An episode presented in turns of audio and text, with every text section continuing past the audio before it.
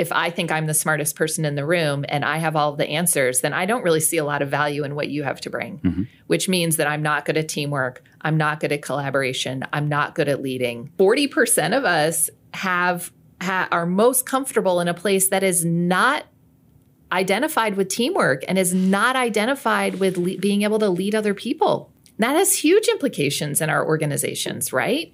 Hey, welcome to another episode of the Coffee Break Podcast, where our mission is to share business ideas, practices, and strategies while we enjoy our cup of coffee. Today's guest is Jessica Bronzert. She's with the Spark Group and does a fantastic job explaining vertical leadership development. And you may say, I have no idea what you're talking about, which is absolutely great because that's what we're going to be talking about on the podcast today why it's relevant and why it's important. We're going to go through rapid fire and jump into this conversation. Probably uh, one of the most eye opening conversations that I've had with somebody around leadership development in quite some time. So I invite you to stick around and listen as well.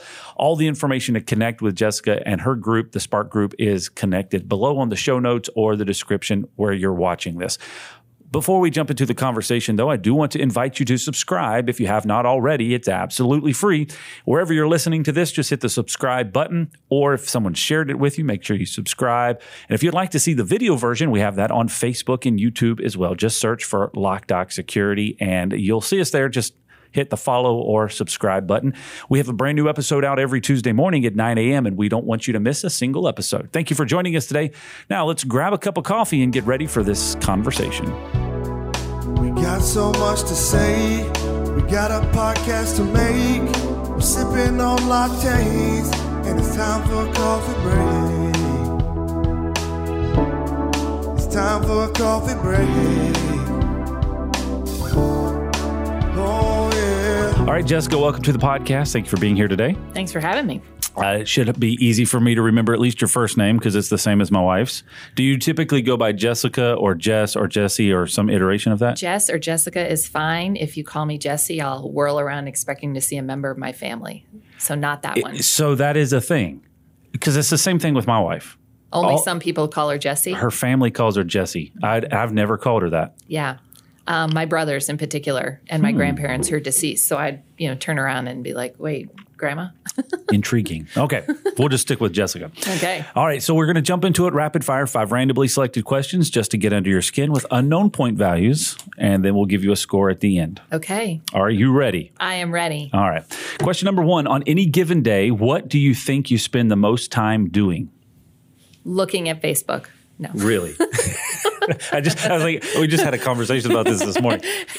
Am I spending too much time on social media? For sure, like everybody is. Yeah. Um, reading, maybe?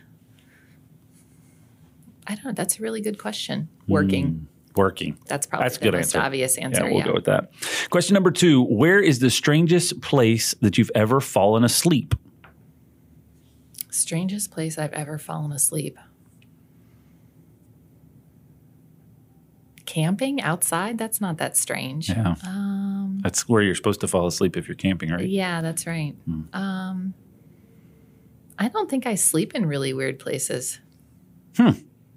I Just the normal places that you're the supposed normal places that you're supposed to fall asleep. I can, if I'm really tired, I can sleep even if there's a lot of stuff going on around me. And so that's maybe the strangest thing is that people will be like, "How can she sleep? There's a party going on, Mm-hmm. or whatever." to.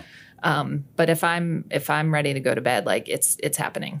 There, we- there we go. Yeah. I, I, I was I was trying to process this one as well. I think the strangest place that I can remember falling asleep was we had gone on a trip uh, to Europe a few years ago, and so we were smart. So we we planned out to fly out of Charlotte late in the evening and do our overnight flight and arrive early morning. Then you got to try and stay awake all day, so you get on Europe time, and it's hard. not smart, right? And so we got uh, we we landed in Germany. It's seven a.m. Yep.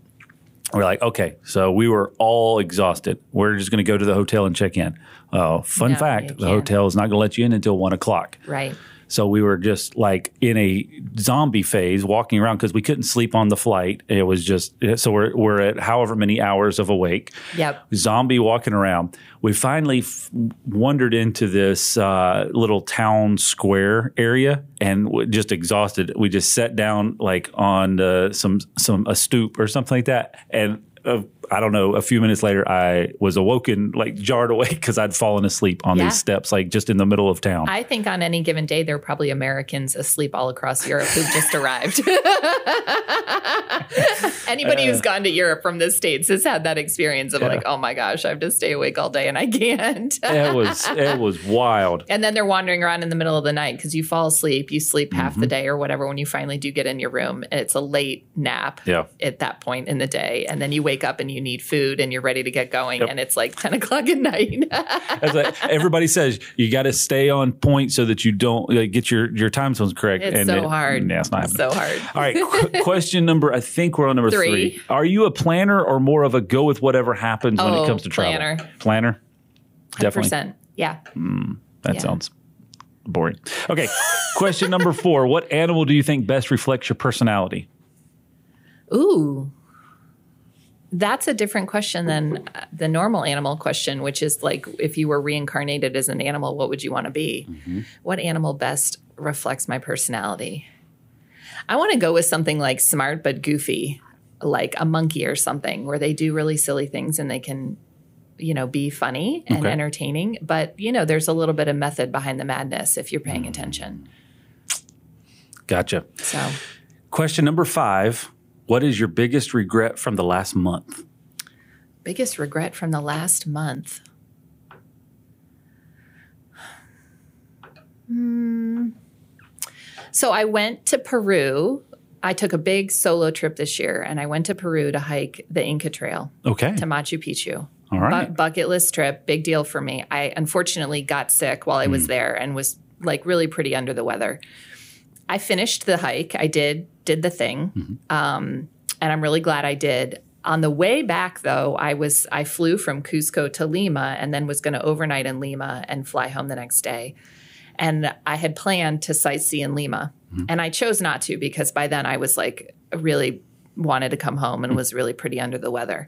And in hindsight, I kind of wish I had just sucked it up for one more day and seen Lima. Sure. So I do sort of really like the opportunity to take advantage of things when they present themselves. Yeah. You know, um, so there's probably a little bit of a regret of not having done that, even though I was asleep in a hotel room, you Yeah. know, trying to You were there, to, just not feeling well. yeah, and I chose to sleep while I waited to fly home. Mm. Um, yeah, I, would I would say that the alternate could have been just as I guess it would have been as it would have been memorable, but may not have been as comfortable. Yeah. I think I had sort of expended all of my suck it up energy Sure. by that point, and just there was nothing left in the tank. Eh. Yeah, so Well, cool. Well, congratulations. You made it through rapid fire. Uh, we'll give you a score of 622. oh, awesome, great. What does that mean? Exactly. Absolutely nothing. All right. so, thank you for coming into the studio today. It's really uh, exciting to to have you here in person. You're, you're local here. The, your company is the Sparks Group. Tell us a little bit about what the Sparks Group does, just so we can kind of get some context, and then we're going to kind of talk, Yeah. j- jump into what that means. We are an executive coaching and leadership development firm. We really specialize in helping leaders, teams, and organizations build capacity Okay. and not just skills. So, um, we'll talk a little bit about the difference between capacity and skills, um, but to be successful and to make the changes that are important to them and to the world. So, what is a a practical like use case for this? So, I'm trying to think of our business uh, in some of this sense, where Yeah. it's it's you know we're growing, we've got folks in place, at, but we we also struggle in different areas. So, when you say capacity, not skills. Uh, how is that applicable from a, from an executive standpoint? Yeah. So the way we've historically thought about developing leaders and developing people in general inside organizations has been through this lens of skills and competencies. So the term competency actually was coined in the 1950s. And that's how how we've thought about it, right? So you can buy books that are lists of competencies. When you often read a job description in an organization, it's going to have a list of competencies of what we want this person to have hmm. Organizations will have a competency model of here are all the competencies that we think are most important for people to be successful in all our organization. So competencies have value and they are important, mm-hmm. but skills, competencies only really take you so far. So, take your business, for example. I'm going to make some guesses about competencies that are important. You need to understand a lot about locks, mm-hmm. security systems, um, technology, probably in a mm-hmm. general sense. But at a certain point, people have most of the knowledge that they need and they know how to do most of the things that your business requires them to be able to do, right? So, if they're going to grow into leadership, they actually need to be able to do different things. They need to be able to navigate complexity. They need to be able to take other people's perspectives and navigate through those with some um, elegance, if you will. Uh, they need to be able to reflect on their own thinking and behavior and make adjustments to their thinking and behavior increasingly in real time. And they need to be able to hold opposing ideas simultaneously um, as things get more complex. Um, all of those are elements of capacity, right? It's more about how I think and less about what I know. That's really the big distinction between skills and capacity. All right, uh, this is very intriguing. So, I, hopefully, this will be very applicable to a majority of our audience. Uh, I, I, I think that what I'm hearing you say. So, I'm going to try to repeat some of this back from a from a practical standpoint. In especially in our world, uh, and a lot of folks that I talk to from a day to day business standpoint, there is at times a mindset that you know to be the leader, you have to have the most knowledge for uh, what it is that you do. And so, in, unless you have all the knowledge, and the people that have the most knowledge are the best to lead. Um, typically, I find in those situations that they also then have a cap point of growth because they are the highest level of knowledge across everything. Is that what Yes, exactly. Right. So that's one, uh, you're actually talking about one of the stages of adult psychological development that is most common among the general adult population. Um, about 40% of us have what's called a center of gravity in a stage called expert. okay? Uh, and what our identity is at that point. So we talk about adult psychological development. It's really how do I think about myself, my mm-hmm. value, my contribution? How do I identify?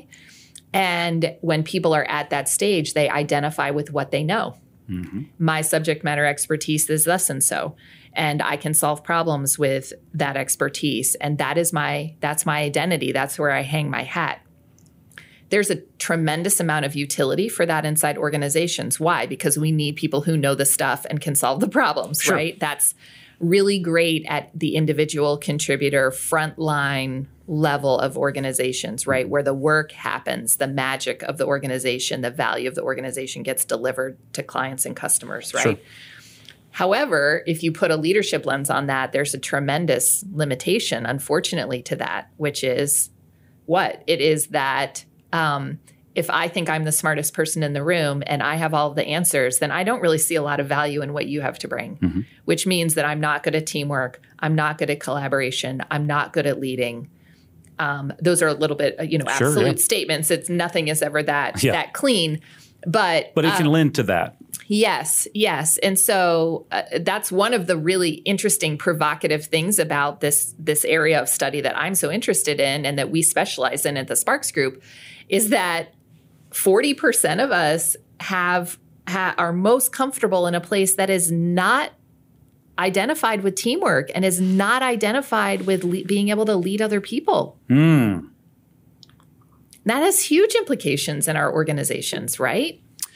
So absolutely, and so I'm, I'm again trying to trying to process that from an app uh, from a from a practical standpoint, and I use our business as a lens in this a lot of times. But what again, from where I'm I'm hearing you say is, so I'm the smartest person in the room, or I'm the I'm the person that has the highest level of knowledge inside the organization. If I don't add these other um, uh, capacities there with navigating complexities, taking other other people's perspectives in play, uh, and holding uh, opposing ideas simultaneously. Just to name some of the ones Yeah. that you just mentioned. If I'm can't if I can't do that, then I now have put a, a cap on the way people operate inside the organization or the the extent of what we can accomplish because it's all waiting on that one individual's knowledge base to either increase or their perspective to change because they're effectively just saying no it's my way or the highway a large majority of the yeah, time. You're leaving a lot of the some, all of the value that other people have to bring. You're leaving that, right? And any any solutions or ideas or approaches that would emerge from the integration of what everybody has to bring to the table gets like unexplored, right? Un not tapped into. Sure. Um, so yeah, when you have people at the top who think they have all the answers and aren't genuinely curious about others' contributions and can't find a way to architect those people being involved and contributing, then yeah, you're losing a ton of value. Okay, so jumping into kind of that component, when you, um, how do you how do you come into play, or, or your your organization come into play in an or in in a business mindset like this? So. Yeah. I guess first of all, uh, as the as the the leader, right? You yep. have to say, well, hold on a second, something I'm doing is not working, because I'm, i guess what I'm trying to like. There's a little bit of a contradictory mentality here. If if if if I'm thinking that way, then I'm probably less apt to say, hey.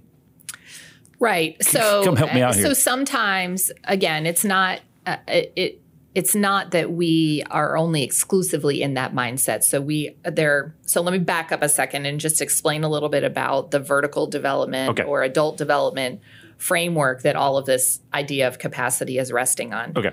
So psychologists used to believe that by the time you were 18 or 21, you're you were as mature as you were going to get. Hmm. Um, and culturally, we are pretty comfortable talking about children's development. I don't know if you have children, mm-hmm uh, and you were one. We all were children at, at one point at in one time. Point, yeah we are comfortable and understand that babies, for example, don't understand that the rattle still exists, even though I've hidden it behind my back, right? They they don't understand object permanence and then they mature and they do understand object gotcha. permanence. Similarly, I'm parenting teenagers and we talk about teenagers and their propensity for risk taking. They're not very good at evaluating risk or mm-hmm. judging risk. And so they do a lot of stupid stuff. Sure.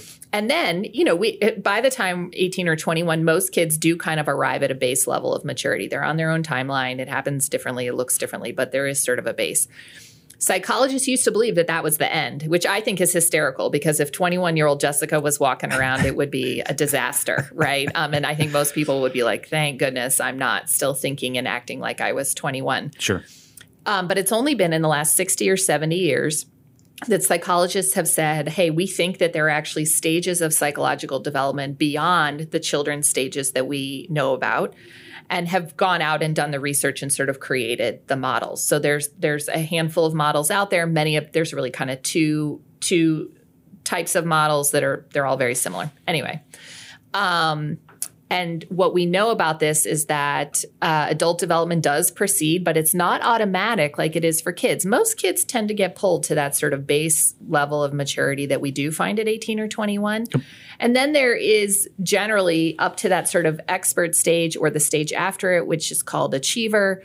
Um, most adults tend to make it to one of those two stages. That's about 80% of the adult population. But that is really only in the middle or just before the middle of of what we understand human development to be now there are several stages beyond those two stages that represent greater capacity greater maturity and the research is showing actually that while there are benefits to every stage of development um, and like we just talked about some of the benefits of the expert mindset and sure. there are benefits to achiever the stage of adult development or vertical development that is most highly correlated with leadership effectiveness and being able to achieve and sustain transformational change. So it's a pretty high bar. Mm-hmm. Um, is actually three stages past expert or two stages past achiever. Okay. And uh, only about 5% of the adult population gets there. Okay. And so that's what creates a leadership development imperative. It creates a gap between how we as humans are showing up in the face of the complexity and the rate of change that we're seeing in the world today and what what would actually what would actually represent being able to deal with that well, take advantage of it, you know, function sort of at our highest and best capacity. Gotcha. Um, So, so what will happen? That so it's kind of with that as background to go back and then answer your question about Okay. how do we get engaged in organizations. You know, many organizations are saying, "Hey, I want to develop leaders." Like there's just sort of like you, you are naturally interested in the space. You've wanted to grow this really interesting business that we've been talking about. You have gone out and pulled on books and resources and things, right? Mm-hmm. So there may be there may be an inherent sort of desire to do that from somebody inside an organization, or they see a need to develop the people in their organization to be able to do different roles or to perform at a higher level, to lead people. Sure.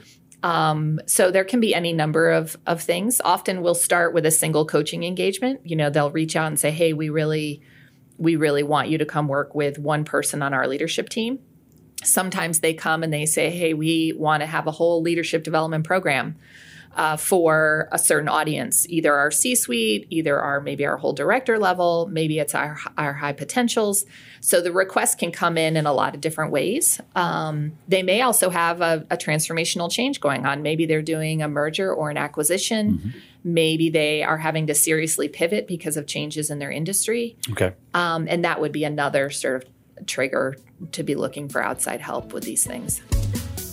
At LockDock Security, we know that managing access to your facility can be challenging and time consuming. From making sure new hires have access from day one to setting time restrictions for on site vendors, LockDock Security offers a wide range of solutions to help you manage any size facility.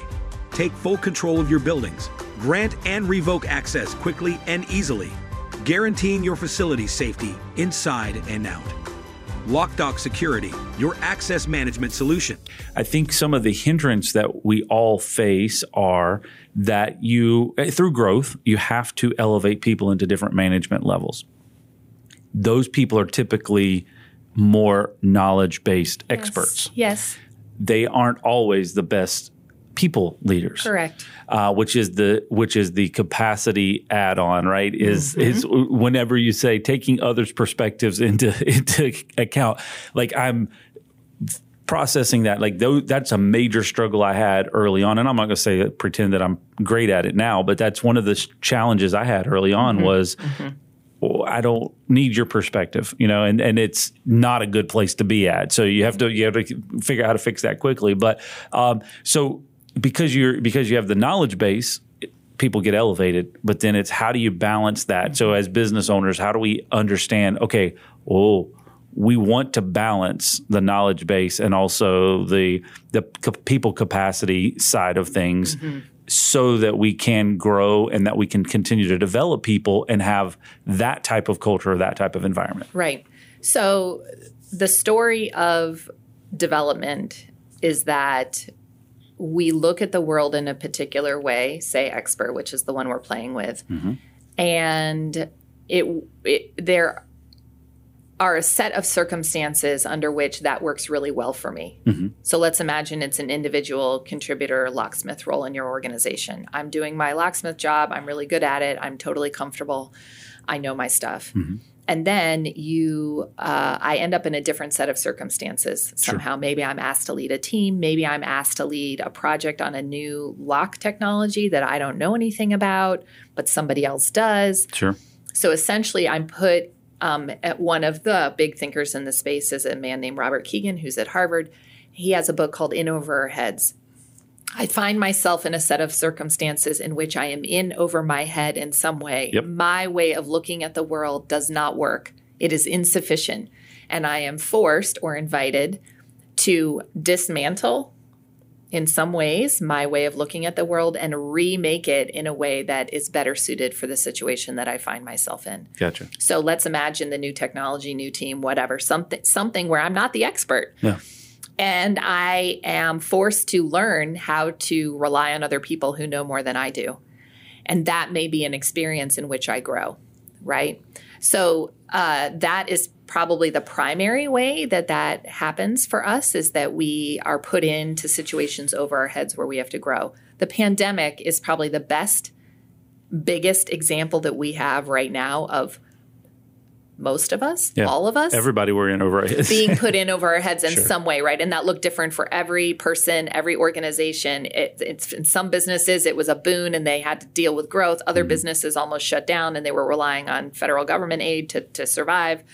Um, but it was an in over our heads experience for for the vast majority of us.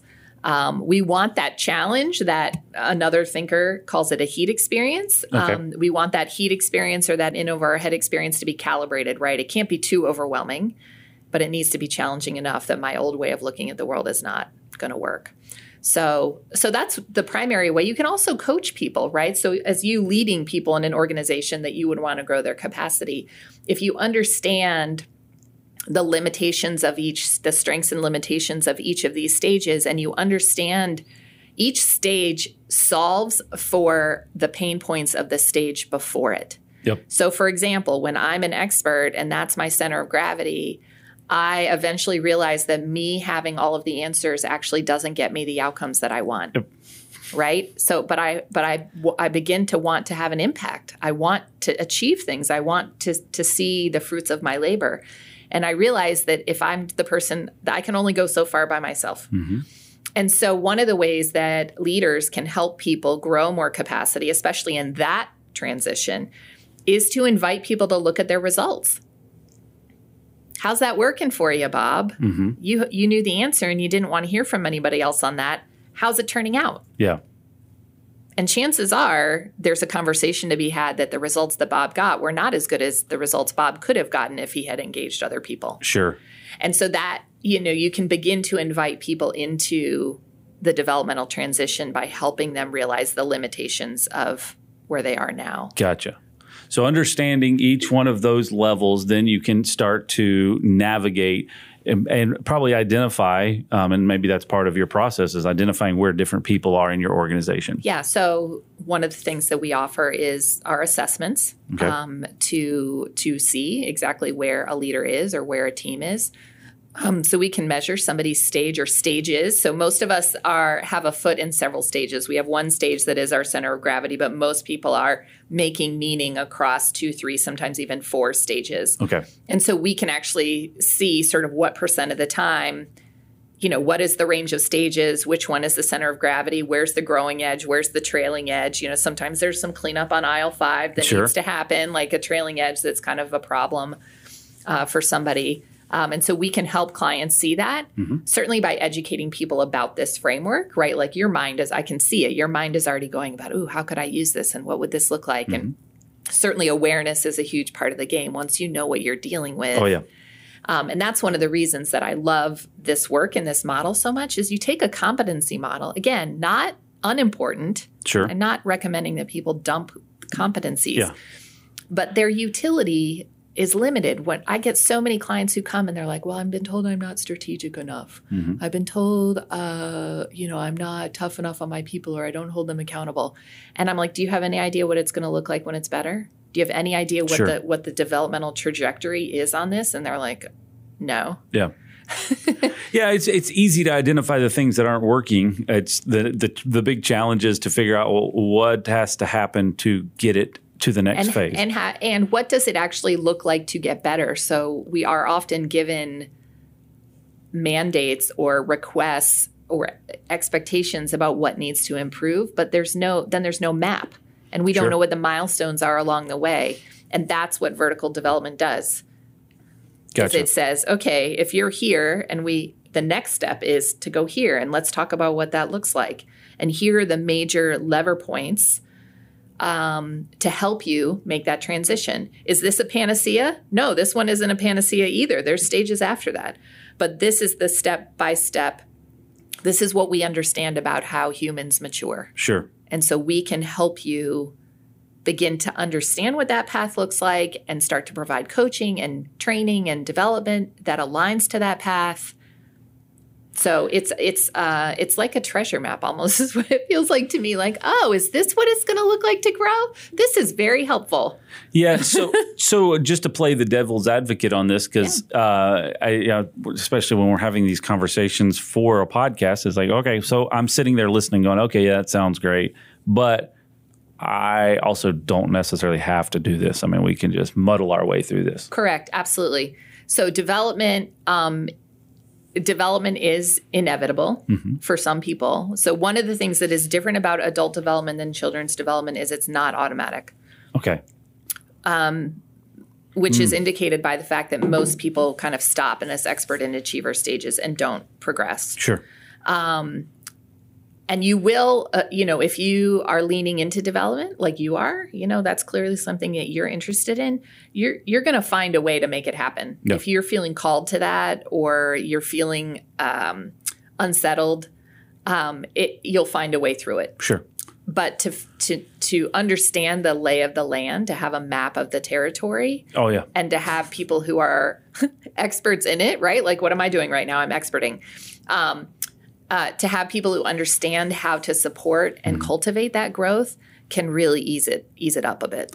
I, and I would also imagine that there's like a major part of this is fr- uh, that could be a play and it is frustration. So frustration is going to drive, uh, like, we, yeah, no, I don't have to do this, and I can muddle through it. But at some point, it's a make or break where the frustration of of having to be that guy and not develop other people, or um, the frustration that you, you you're seeing that the internal I guess the internal degradation of of your organization just based off of the fact that people are continuing to hit that ceiling of not of not developing. Yeah, for sure. Um, yeah, people will be.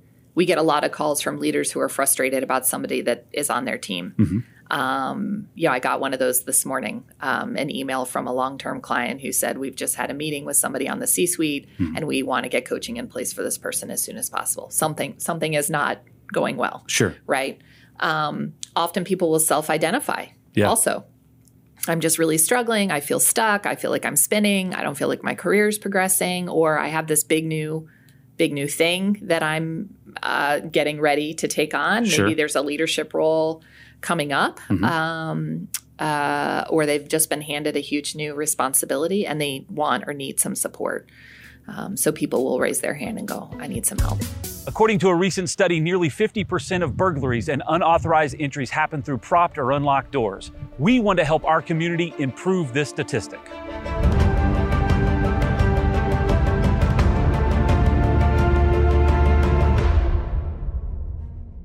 At LockDock Security, our customers want locked and latched doors and openings to prevent theft, property damage, or even physical attacks. We are urging everyone not to wait for something to happen. You can be proactive today. We've gone through a lot of different things in our organization, reading books and, and different things, and, and there's always kind of this.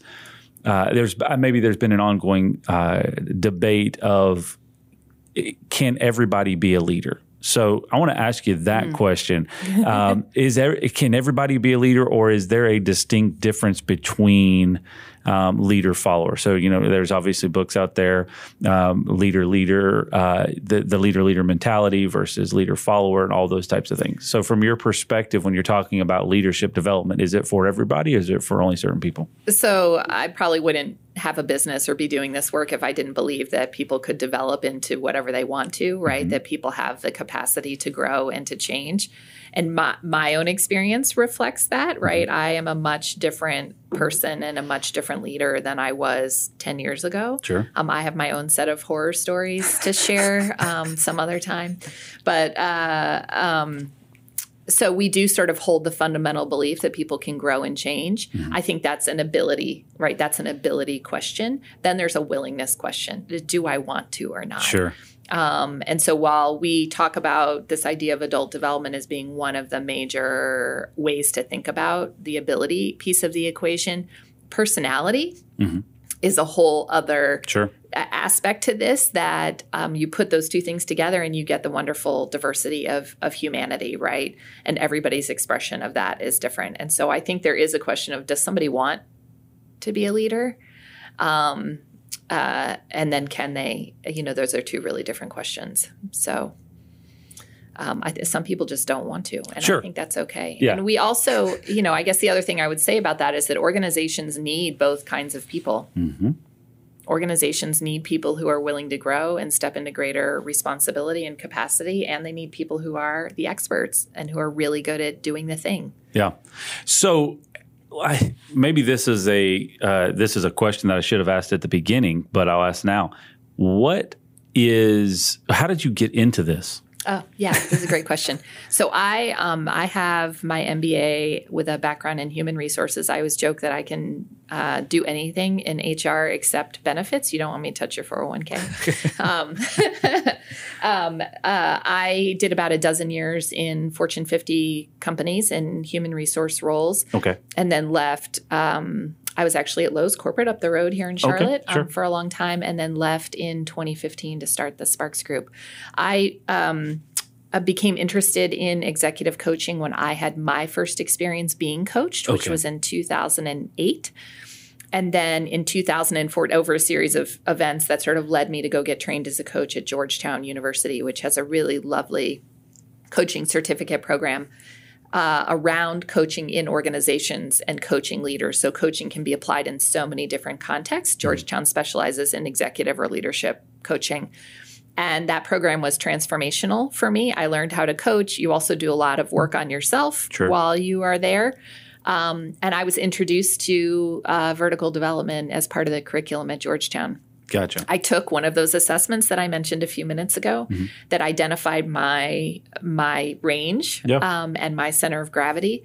And my report basically said you're either perfectly situated where you are and you should just hang tight and enjoy the ride, or you're super stuck and frustrated and you really need to to help yourself lever out of what where you are. Gotcha. And I, you know, it was clear to me which story was my story Sure.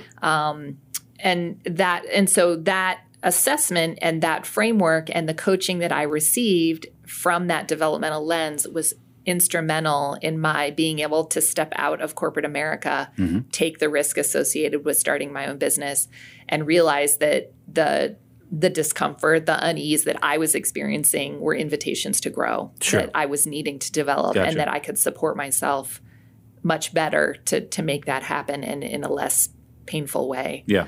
Um, And so I became, I'm really, you know, I'm really passionate about it because of the impact that it's had on me and how Yeah. it's helped me. And since 2014, when I went to Georgetown, it's been my primary area of continued study um, and learning. And so I am really interested in all of the thinkers in the space and I'm certified in a number of the assessments that are available in the space.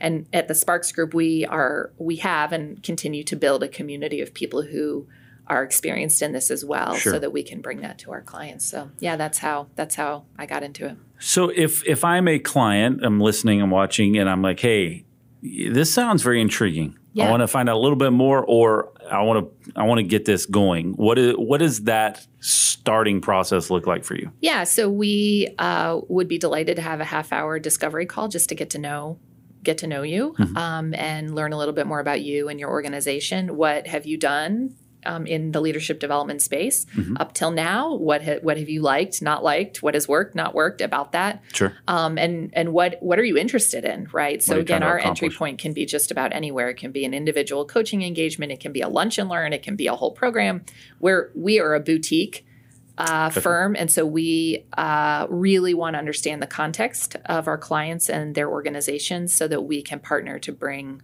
the right solution at the right price at the right time you know we want to Sure. you know we're not sort of uh, uh, there's three books on the shelf which one do you want kind of a deal Gotcha. Here, here's our package, and you can choose which one it is. We Right. want to understand what you're trying to accomplish. Exactly. Yeah. So Very- we we are a boutique a boutique firm. Well, this is this is very intriguing to me. I, I, you know, we've we've we have gone through so many different uh, concepts uh, on the podcast alone that would be related to this, and I've never heard anything uh, along this line before. So there's definitely a, a high level of intrigue. Um, I'm sure that there's going to be folks that are interested in finding out more as well. So uh, we'll obviously have your your website linked into the description, and uh, and I think this is definitely something that, at least from an assessment standpoint, I would love to uh, to dig into so that I can understand it Yeah. uh, a little more. Um, I think one of the things that I've picked up over the years is uh, the awareness of where you are. Uh, definitely, eh, like how what you do with it at that point is is a whole different conversation. But the awareness of where you are uh, opens up a, a, whole new world of possibilities. And then, um, so if you're feeling stuck, if you're feeling frustrated, I think that that's at least the bare minimum of understanding why. And then, yeah. okay, here's the path. If you want to go down that path, that's your choice. But Right. you also there's at least a clear path of what to do to get out of it. Right. Yeah. Yeah. I should mention too that we have a white paper if people just want to read a little bit Okay. to learn more that is on our website. I think we can put the link in the show notes. Okay. that people can go and download that and learn a little bit more. That is really makes the case for why vertical development is an important construct for us, given the level of complexity um, in the world, and then explains the framework and talks a little bit about how it comes into the leadership context. So- Very good. Jessica, thank you for joining us today. Lots of great information. Thank you for uh, for sharing that. Please connect with her below on the, uh, the the description, the show notes. All of the information is there. Uh, check out the assessment. It'll be uh, great for you, and again, a way to continue to navigate leadership growth for yourself and for your organization. Thank you for joining us today. Make sure you subscribe. We've got a brand new episode every Tuesday morning at 9 a.m. We appreciate you joining us right here on the Coffee Break Podcast.